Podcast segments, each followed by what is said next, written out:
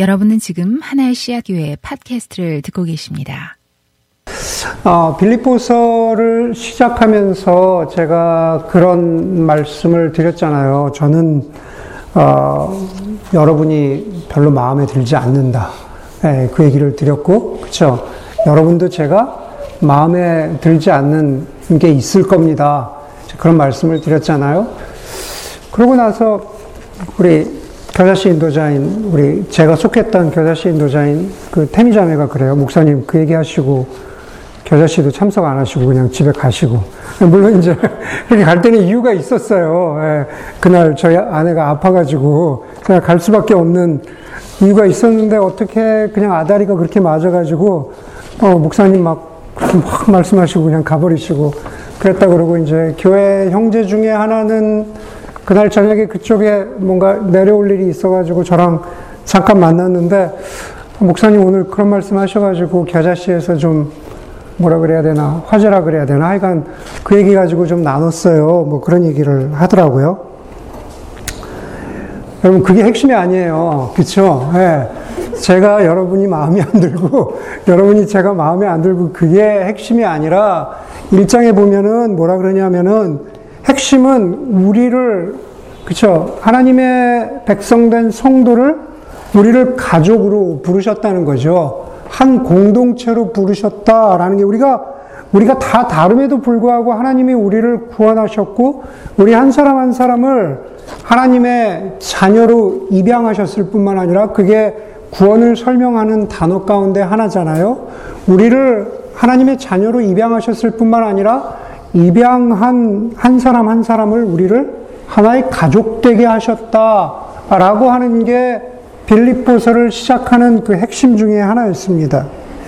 교회는 그렇게 입양된 하나님의 자녀들이 함께 서로를 용납하고, 함께 서로를 사랑하고, 함께 서로를 견리면서 살아가는 곳이, 그것이 공동체라고 하는 게, 그게 제가 여러분들하고 나누고자 했던 말씀이었습니다. 왜 그 말씀을 드리냐면은, 오늘 바울이 다시 그 구절로 시작하기 때문에 그래요. 1절에 보니까는 4장 1절에 사랑하고 사모하는 나의 형제자매 여러분, 나의 기쁨이요 나의 면류관인 사랑하는 여러분, 이렇게 시작하고 있잖아요.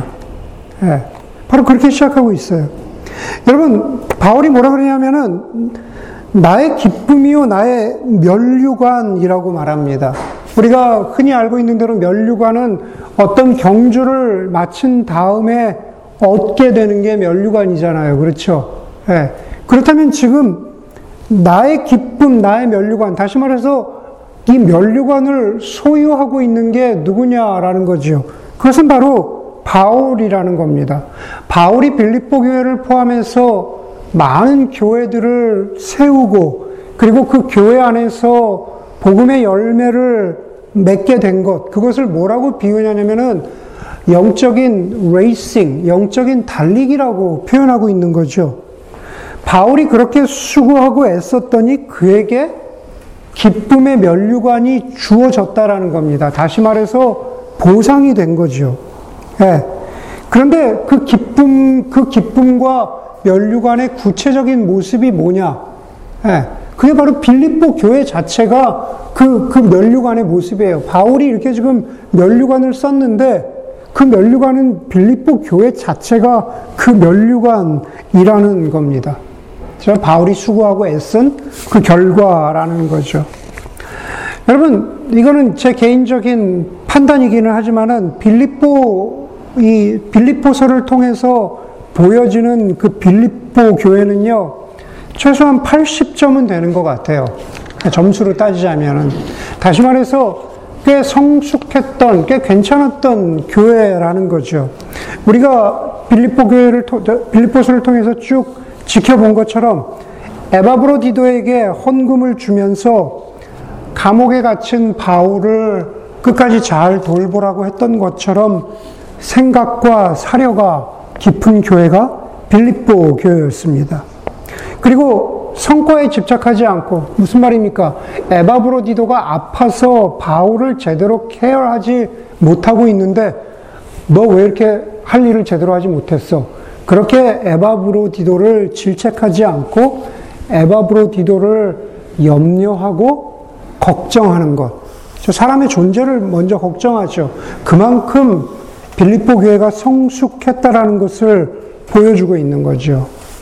우리가 어린 아이들에게 비교하자면 아직 걷지도 못하고 말하지도 못하는 아이에게 뛰어라 혹은 말해라 그렇게 요구하지 않죠.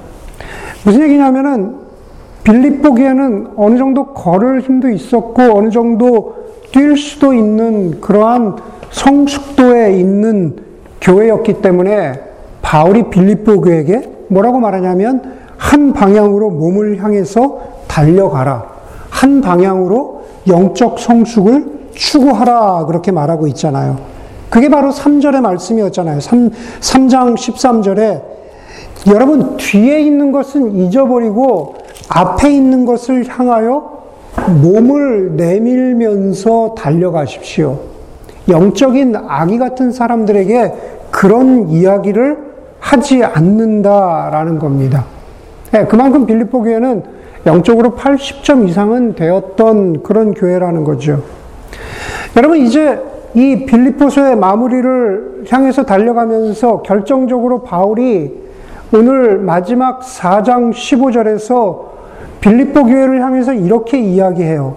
내가 복음을 전파하던 초기에 마게도니아를 떠날 때 협력한 교회는 여러분밖에 없습니다. 라고 하죠. 나의 동역자 된 교회는 마게도니아에서 여러분밖에 없습니다. 라고 이야기하고 있는 거예요. 4장 15절부터 그 이하는 제가 말씀드린 것처럼 여러분들이 마무리하는 인사말이기 때문에 읽어보면 어떤 맥락인지 알 수가 있습니다. 빌립보 교회를 향해서 바울이 나의 기쁨이요, 나의 면류관이라고 이야기했는데 바울이 거기다 뭐라고 하냐면은 내 기쁨의 면류관에 기쁨을 좀 더 얹기를 원한다 그래요. 자기가 면류관을 쓰고 있는데 거기다가 하나를 더 얹기를 원한다라는 거죠. 4장 4절 보세요. 4장 4절에 보니까 주님 안에서 항상 기뻐하십시오. 다시 말합니다. 기뻐하십시오. 네, 누구를 향해서 기뻐하라 그래요? 빌립보 교회를 향해서 기뻐하라고 말하고 있죠. 다시 말해서 이제 빌립보서의 마지막에 빌립보 교회가 어떤 영적인 성숙을 추구하느냐에 따라서 빌립보 교회가 어떤 모습을 가지느냐에 따라서 바울의 면류관에 기쁨이 추가되기도 하고 아니기도 할 거라는 거예요. 이것 자체도 이미 충분하지만 그러나 여러분들이 조금만 더 영적인 성숙을 추구한다면 기쁨이 추가될 것입니다. 내가 더 기쁠 것입니다. 이렇게 말하는 거죠. 그러면서 하는 게 그 바울이 이런 얘기를 해요. 그 빌립보 교회 안에 이유는 구체적으로 알 수 없지만은 표면적인 교회 안에 갈등이 있었을 거라고 거기 말합니다. 거기 2절에 보니까는 유오디아에게 권면하고 순두개에도 권면합니다. 주님 안에서 여러분은 같은 마음을 품으십시오. 이렇게 말하는데 유오디아와 순두개라고 하는 그 여성 리더십 사이에 그 안에서 어떤 갈등이 있었을 것이라고 추측을 한다라는 거죠. 그러나 그것보다 더 큰 것은 바로 그러한 갈등을 다루고 해결해가는 빌립보 교회의 성숙한 한 걸음 한 걸음이 바울에게는 또 다른 기쁨이 될 거라는 거죠. 바로 그런 얘기를 하는 거예요. 여러분 갈등을 해결해 가는 데 있어서 바로 여러분과 하나님과의 성숙한 관계가 드러나는 겁니다. 그렇죠? 이것을 어떻게 해결하는 것에 여러분의 성숙이 드러난다라는 거죠. 여러분들이 성숙하게 이 일을 처리하면 그것이 나에게 뭐예요? 또 다른 기쁨이 된다라는 겁니다. 그게 표면적인 이유예요. 그러면서 바울이 항상 기뻐하라고 그렇게 말하는 거죠. 예, 왜냐하면 기쁨은 영적 성숙의 한 표지이기 때문에 그런 거죠. 미국의 대표적인 부자인 록펠러에게 어떤 기자가 물었다 그러죠. 얼마나 더 가져야 만족하시겠습니까? 예, 얼마나 더 가져야 만족하시겠습니까? 록펠러의 대답이 이런 거였다 그래요. 지금보다 조금만 더, 지금보다 조금만 더 가지면은 만족하겠다라는 거죠. 여러분 보세요. 지금 바울은 항상 기뻐하라 그래요. 록펠러는 지금보다 조금만 더 가지면 만족하겠다 그래요. 내 기쁨에 기쁨을 더하기를 원합니다. 여러분, 바울과 록펠러의 그 바램의 마음이 표면적으로 보면 똑같아 보이는 것 같죠. 그러나 다릅니다. 예. 록펠러의 바램이 이기심이라면 바울의 바램은 철저하게 빌립보 교회 안에 역사하고 계시는 하나님의 일하심, 하나님의 신실하심에 의지하면서, 그러면서 바울이 뭐라 그래요? 여러분, 여러분들이 하나님의 일하심에 의지한다면, 여러분들의 삶 가운데 일하고 계시는 하나님의 신실하심에 의지한다면, 그러면 어떻게 해요? 우리의 삶 가운데 기쁨에 기쁨을 더할 수 있습니다. 우리가 좌절하고 실망스럽고 고난 당하는 것 같은 순간이 오더라도 우리가 어떻게 해요? 기뻐할 수 있습니다. 라고 지금 바울이 말하고 있는 겁니다. 그리고 그 하나님의 일하심이 다른 사람의 인생이 아니라 바로 바울 자신의 인생 가운데 그렇게 역사했기 때문에 바울이 그렇게 말하는 거거든요. 사도행전에 보면은 바울이 겪었던 여러 고난들이 있잖아요. 저 감옥에 갇히고 두들겨 맞기도 하고 돌에 맞아 죽을 뻔한 것 같기도 하고, 그럼에도 불구하고 나의 삶 가운데 역사하신 하나님의 신실하심을 믿었기 때문에 자기가 먼저 기뻐한 거죠. 그리고 감히 항상 기뻐하라고 그렇게 말할 수 있는 겁니다. 오늘 보세요. 11절 이하에 보면 이 빌립보서 마지막에 보면 바울은 빌립보 교회가 자신을 경제적으로 그 선교 사역을 위해서 서포트한 것에 대해서 감사하고 있죠. 그러면서 이렇게 말해요. 나는 어떤 처지에서도 스스로 만족하는 법을 배웠습니다. 바울이 항상 기뻐하고 감사했는데 그것은 그냥 그럴 만한 상황에서 기뻐한 게 아니다라는 거예요. 나는 어떤 처지에서도 스스로 만족하고 감사하는 법을 배웠습니다. 문 좀 닫아주세요. 네. 자꾸 디스트랙돼요. 지나가면서. 네. 그러면서 바울이 뭐라 그러냐면, 성경에서 그러고 나서 그리스도인들이 가장 좋아하는 구절 가운데 하나인 4장 13절로 가거든요. 가장 13절에 보면은 나에게 능력 주시는 자 안에서 나는 모든 것을 할 수 있습니다. 그렇죠. 나에게 능력 주시는 자 안에서 내가 모든 것을 할 수 있습니다. 여러분, 그리스도인들이 딱 이것만 보고 그냥 이것을 주문처럼 외우죠. 내게 능력 주시는 자 누굽니까? 바로 우리 주 예수 그리스도이신 거죠. 그리고 그분 안에서 내가 모든 것을 할 수 있다 그래요. 예, 그분 안에서 내가 모든 것을 할 수 있다. 그분의 이름을 내가 부르면, 그분의 이름만을 내가 의지하면 내 삶에 원하는 것이 내 뜻대로 되는 긍정의 힘을 말하는 것일까? 주문을 원하는 것일까? 주수를 말하는 것일까? 내가 믿고 간구하는 대로 내가 그렇게 기도하기만 하면 하나님이 응답해 주실 것이라는 그 근거의 구절이 4장 13절이냐라는 거죠. 여러분, 그게 아닙니다. 내가 어떤 처지에서도 내가 만족하는 것을 배웠습니다. 라고 하는 것이 내가 모든 것을 할 수 있다는 뜻이에요. 내가 풍부에 처할 줄도 알고 비천에 처할 줄도 아는, 그러나 그 가운데에서도 내가 기뻐할 수 있는 것, 그것이 바로 내가 모든 것을 할 수 있다는 뜻이에요.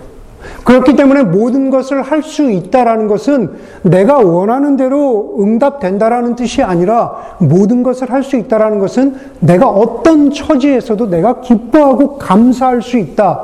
그게 바로 모든 것을 할 수 있다라는 바로 그 뜻이다라는 겁니다. 여러분, 당시 헬라 사회에서 유행하던 철학이 스토아 철학인데, 그 스토아 철학자들이 핵심적으로 가르치고 있던 것이 만족입니다. self-sufficiency죠. 예. 여러분, 굳이 서양 철학을 말하지 않아도요, 내가 가진 것 안에서 내가 만족하고 자족한다? 그거는요, 여러분들 깨달으실지 모르겠지만, 동양 사람들은요, 그게 좀 과하게 얘기하면 유전자 안에서 배워요. 그냥 어릴 때부터 그냥 네가 가진 것에 만족해야지, 겸손해야지, 겸양해야지. 여러분, 우리가 그런 것들을 그냥 배우면서 자라납니다. 세상이 더 힘들고 어려질수록 만족하고 자족할 줄 아는 자기 개발서도 21세기에는 차고 넘쳐요. 여러분, 그리스도 안에서 만족한다라는 것과 서양, 동양 철학이 말하고 있는 자족, 그 안에 그 차이가 어디에 있을까요?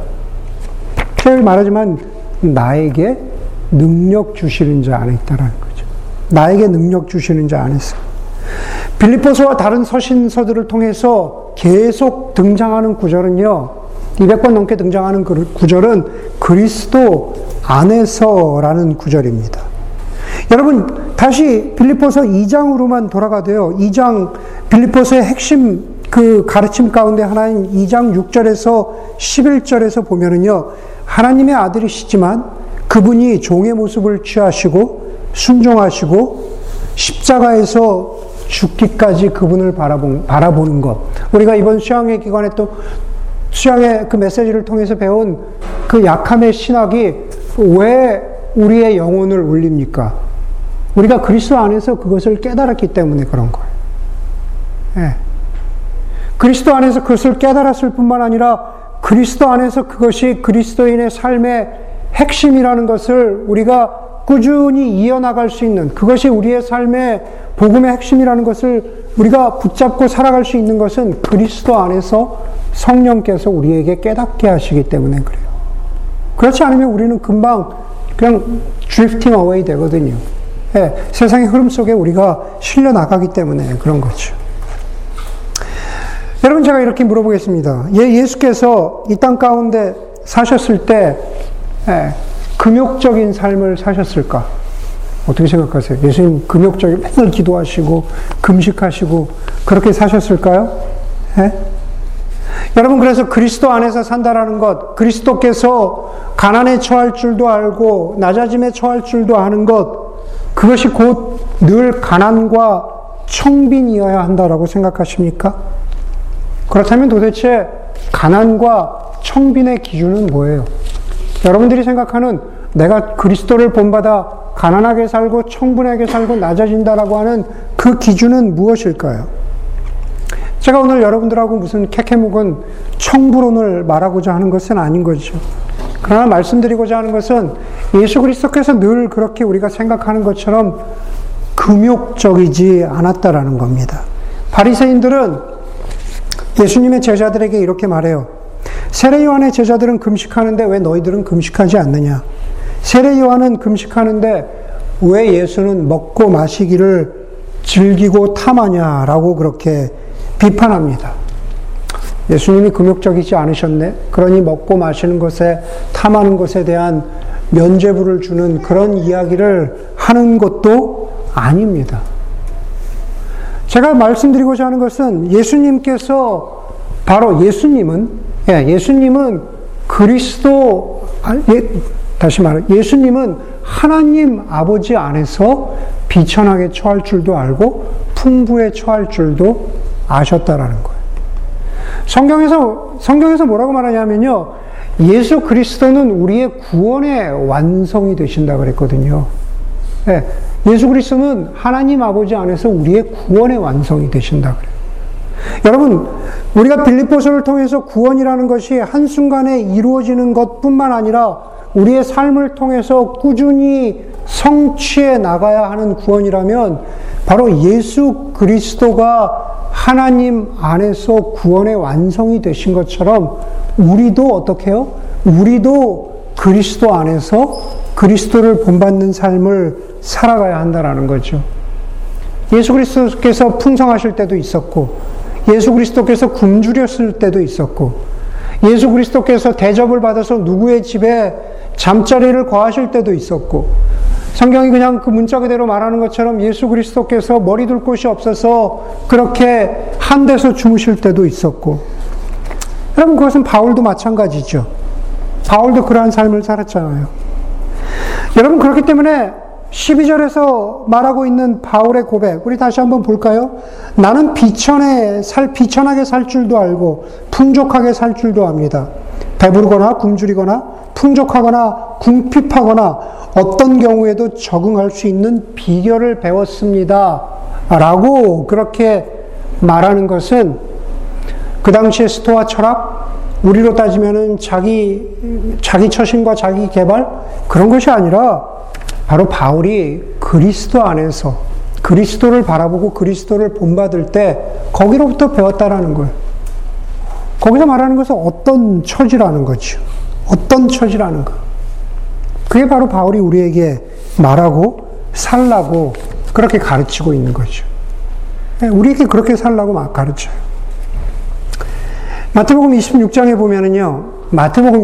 보면은 예수님이 베다니의 나병 환자 시몬의 집에 들어가서 사람들과 식사를 하고 있는데, 거기에 한 여자가 들어와서 예수님에게 값비싼 향유 옥합을 깨트려서 그것을 예수님의 머리에 붓습니다. 그랬더니만 제자들이 궁금해하지 않아요. 제자들이 분개하면서 화를 내면서 왜 이렇게 값비싼 향유를 낭비하냐고 그렇게 분노합니다. 그랬더니만 예수님이 그 제자들에게 뭐라고 대답하시냐면, 그 여자가 내게 아름다운 일을 했다라고 말합니다. 문자적으로 그 본문 의미는, 그 아름다운 일이라는 건 뭐냐면은 그 여자가 나의 장래, 나의 죽으심을 준비했다라는 뜻이에요. 그 당시에 그 죽은 사람에게 향유를 붓는 그런 풍습이 있었으니까. 예. 여러분, 이 여자는 자신이 하는 일의 가치를 잘 몰랐어요. 그렇죠?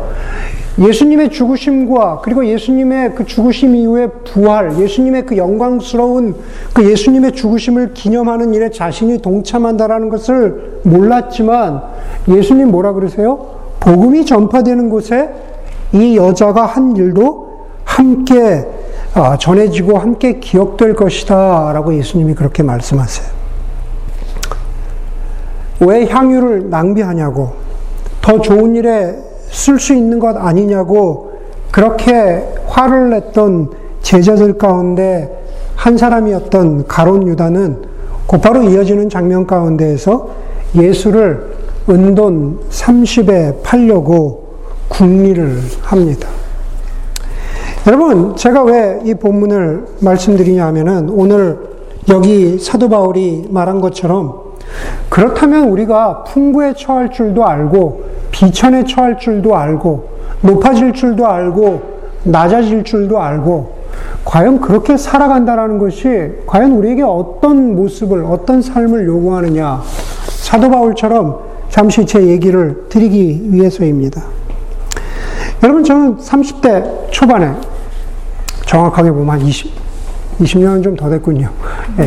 20년은 좀 더 됐는데, 30대 초반에 이제 대학원도 다 졸업하고, 대학원 졸업하면 여러분들이 직장을 갔듯이, 저희도 좌업을 갔잖아요. 그렇죠? 교회 사역을 보통 하죠. 30대, 40대 때 제가 돌아보니까는 여기 여인이 한 것처럼 향유 옥합을 깨트리는 것과 비슷하게 살았습니다. 무슨 얘기냐면은, 제가 영주권을 쉽게 받을 수 있는 그러한 상황도 제가 한참 동안 미뤄가면서, 그리고 아이가 클 때까지 건강보험도 없이, 거의 한 40대 중반까지 저희 아내랑 저랑 건강보험이 없었는데, 그 사이에 아프지 않았던 게, 큰일 없었던 게 얼마나 감사한지 몰라요. 그러면서 제 나름대로 향유 옥합을 깨트리는 삶을 살았는데, 그게 뭐였냐면은, 저는 정말로 어렵게 캠퍼스 선교단체 사역을 했습니다. 제자들이 말하는 것처럼 좀 효과적으로 살지, 좀 더 자기 앞가림을 하면서 살지, 그랬다면 그냥 교회 사역을 하면은 좀 더 편하고 나을 수 있었겠죠. 그러면 좀 더 영주권도 빨리 받고, 뭔가 더 안정될 수 있었을 것 같아요. 그런데 그렇게 하지 않은 것은 하나님이 그것이 저에게 주신 소명이라고 믿었기 때문입니다. 예. 그게 마치 제가 제 나름대로 할 수 있는 제 방식의 향유 옥합을 깨트린 것이죠. 여러 가지로 어렵고 힘든 일이 무척 많았지만, 그러나 그때는요, 제가 예수 그리스도 안에서 자족할 수 있었습니다. 다른 여러 기준으로 보면은 자족할 수 없는, 풍성할 수 없는 상황이었는데 되게 자족할 수 있었어요. 제가 그렇게 살았다라는 것을 자랑하려고 하는 게, 그게 이 메시지의 핵심이 아닙니다. 제가 지금 50대 중반인데요. 제가 이제 옥합을 깨트리기가 싫어요. 지금 하나님이 나한테 옥합을 깨트리라 그러면은요, 제가 싫습니다. 사도 바울이 4장 18절 인사말에서 뭐라 그럽니까? 여러분이, 사도 바울의 말이에요. 여러분이 보내준 헌금으로 내가 풍족하게 사역할 수 있었습니다. 그래요. 자기가 선교 사역하는데 걱정 없이 사역할 수 있어서 감사합니다. 이렇게 말해요. 예. 제 말씀을 읽다 보니까는요, 사도 바울의 심정이 저 같아요. 예. 여러분이 빌립보 교회인 거죠. 아, 여러분 덕분에 제가 캠퍼스 사역할 때랑은 다르게 렌트비 걱정 안 하면서 사역합니다. 예. 생활비 걱정 안 하면서 사역합니다. 예. 아파도 이제 아플 일만 남았는데, 예. 아파도 지금은 그렇게 크게 걱정이 없습니다. 예. 그런 마음이 드는 거죠. 50세 중반이 되면은요, 안주하고 싶어요. 예. 안주하고 싶어요. 제가 30, 40대 살아왔던 것을 어려움이요, 고난이라고 말할 수 있다면은요, 이제는 싫어요. 어려움이요, 고난이 싫어요. 예. 그게 여러분, 제가 옥합을 깨뜨리기 싫다는 말입니다. 인간적으로 생각하면요, 그냥 이대로 이렇게 쭉 가면은 가장 편합니다. 인간적으로 생각하면, 하나님, 제가 30, 40대는 정말 좀 표현이 이렇지만 더럽게 고생했잖아요. 그러니까는 이제 마지막은 좀 30, 40대와 같은 그런 일은 다시 겪지 않게 해주세요. 피하게 해주세요. 예, 그게 솔직한 마음입니다. 여러분, 제가 이 이야기를 여러분에게 드리는 것은요, 제 마음, 빌립보서를 통해서 가장 중요하게 반복되는 게 뭡니까? 너희는 이 마음을 품으라 그랬잖아요. 이 생각을 가져라. 이 프로네인을 가져라 라고 하는 것을 사도 바울이 계속 강조하잖아요. 여러분, 제가 아까 성령자매가 10년 이런 얘기 했지만은, 여러분, 제가 하나의 시학교에서 얼마나 더 사역할지 모르겠습니다. 사임하는 거 아니에요. 그리고 또 오늘 끝나고 가서 목사님 사임하시려고 밑밥을 깔아두시는구나 이렇게 생각하지 마세요. 예. 그러나 얼마나 제가 더 사역할지 모르겠지만은, 그러나 오늘 여기서 이야기하는데도 사도 바울이 이야기하는 것처럼 풍부한 처지이기 때문에, 풍족하기 때문에, 배부르기 때문에, 그러한 것들을 위해서, 안주하기 위해서 사역하지는 않겠다라는 거죠. 주님이 저에게 수고하실 때까지 오늘 본문이 말하는 것처럼 자족하면서, 기뻐하면서, 감사하면서 하나님, 제 소명에 충실한 인생을 살겠습니다. 인간적으로 생각하면 30대처럼 또 옥합을 깨트리는 건 진짜 싫은데, 하나님께서 그러한 것들을 요구하신다면 하나님 또 옥합을 깨트려야겠죠. 그게 제가 설교를 준비하면서 가졌던 마음입니다. 그리고 여러분들이 저에게는 빌립보 교회 같은 존재이기 때문에 그런 저의 마음은 여러분들하고 나누는 게 맞습니다. 여러분, 제가 이 말씀을 드리는 것은요, 여러분도 그래야 된다고 믿기 때문에 그래요. 그게 저에게만 해당되는 게 아니라, 여러분, 그게 그리스도인 모두에게 해당하는 마음의 자세예요. 예. 약함의 신학, 그리스도의 약함을 본받는다라는 것, 여러분 그게 우리의 삶 가운데 구체적으로 적용되는 게 뭡니까? 아, 그런 메시지 들었어. 그게 맞지. 그걸로 끝나면은 사실은 그 메시지는 여러분이 들었으나 여러분 안에 뿌리 내리지 않은 메시지인 거죠. 6절, 7절, 8절에 나와 있는 것처럼 저처럼 여러분들도 똑같이 염려가 많습니다. 7절에 보면은 사람의 헤아림과 계산을 생각하는 게 누구나 다 살아가면서 생각하는 거죠. 염려하니까 헤아리고 계산하게 되는 거죠. 준비하고 대피했는데도 피할 수 없는 게 고난입니다. 그러나 자족하는 법을 배워야죠. 다시 말해서 그리스도 안에서 그리스도를 신뢰하면서 그분을 붙잡고 살아가는 것, 그게 바로 우리의 부르심, 우리의 살아가는 모습인 거죠. 사도 바울이 어떻게 그렇게 살아갈 수 있을까? 사도 바울이 말하잖아요. 여러분 기도하십시오. 6절에 아무것도 염려하지 말고 모든 일을 오직 기도와 간구로 하고 여러분이 바라는 것을 감사하는 마음으로 아뢰십시오. 여러분들의 인생 가운데에도 옥합을 깨트려야 되는 그러한 순간에 그것이 인간적인 결단으로 되지 않는다라는 겁니다. 아무것도 염려하지 말고 기도와 간구와 감사가 있어야 된다 그래요. 사실은 같은 말이잖아요. 그런데도 사도 바울이 굳이 나누어서 하는 이유가 무엇일까? 기도라는 것은 프로슈케라는 단어인데요, 정확히는 기도하는 장소를 가리켜요. 예, 여러분 기도하십시오. 기도하는 자리로 나가십시오. 다시 말해서 기도한다라는 것은 하나님의 임재 앞으로 가겠다는 의지를 말합니다. 하나님 앞으로 가지 않고 자신의 헤아림, 자신의 계산만을 하고 있다면은 우리는 결코 하나님을 신뢰하지 못합니다. 하나님의 임재 앞으로 나가서 정말로 내 인생을 바라보시는 분이 누구인지를 알아야 우리가 어떤 상황에서도 내게 능력 주시는 자 안에서 내가 모든 것을 할 수 있다는 그런 고백을 드릴 수 있는 거죠. 그리고 그 안에서 간구하는 겁니다. 우리가 하나님 앞에 아뢰고 하나님 앞에 신뢰하는 고백을 드리는 거죠. 불안하고 걱정되는 것, 인생의 크고 작은 파도의 순간에 오는 것, 저 우리의 땅에서 이루어지는 것, 우리 지난주 기도에 대한 특강, 지난주에 들은 다음에 누가 그래요. 하나님의 뜻만을 추구하는 그런 기도 얘기하더라고요.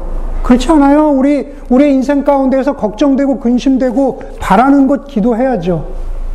그러나 우리가 바라는 것이 하나님의 뜻대로 이루어지기를 간구하는 것, 그게 바로 간구입니다. 그리고 감사하는 거죠. 나의 인생 가운데 지금까지 동행하셨던 하나님께서 하나님 앞으로도 우리 모두가 우리의 삶의 어떤 모양의 옥합을 깨트리는 그러한 순종을 드릴 때에도 하나님이 나와 함께 해주시겠지. 그렇기 때문에 인생 가운데 옥합을 깨트려본 경험이 없는 사람은 이런 기도를 드리기가 어렵죠. 네. 하나님이 바라시는 것은 바로 그런 겁니다. 그게 기도와 간구와 감사의 삶을 살아갈 때, 그렇게 하나님 앞으로 나아갈 때 내게 능력 주시는 자 안에서 내가 모든 것을 할 수 있다라는 그러한 고백이 정말 나올 수 있는 겁니다. 빌립보서를 마무리합니다. 사도 바울이 로마서에서 그리스도인들에게, 하나님의 자녀들에게 이렇게 부탁하죠.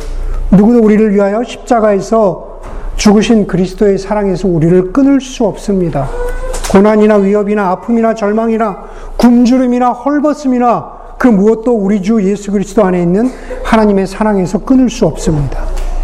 그게 바로 로마서, 빌립보서, 혹은 지금 하나의 씨앗 교회 그 안에서 예배드리고 살아가는 저와 여러분 모두에게 말씀하시는 바울의 권면이고, 바울의 권면 뒤에 있는 하나님의 음성이라는 것을 기억할 수 있는 그런 여러분들이 될 수 있기를 간절히 소망합니다. 기도하겠습니다.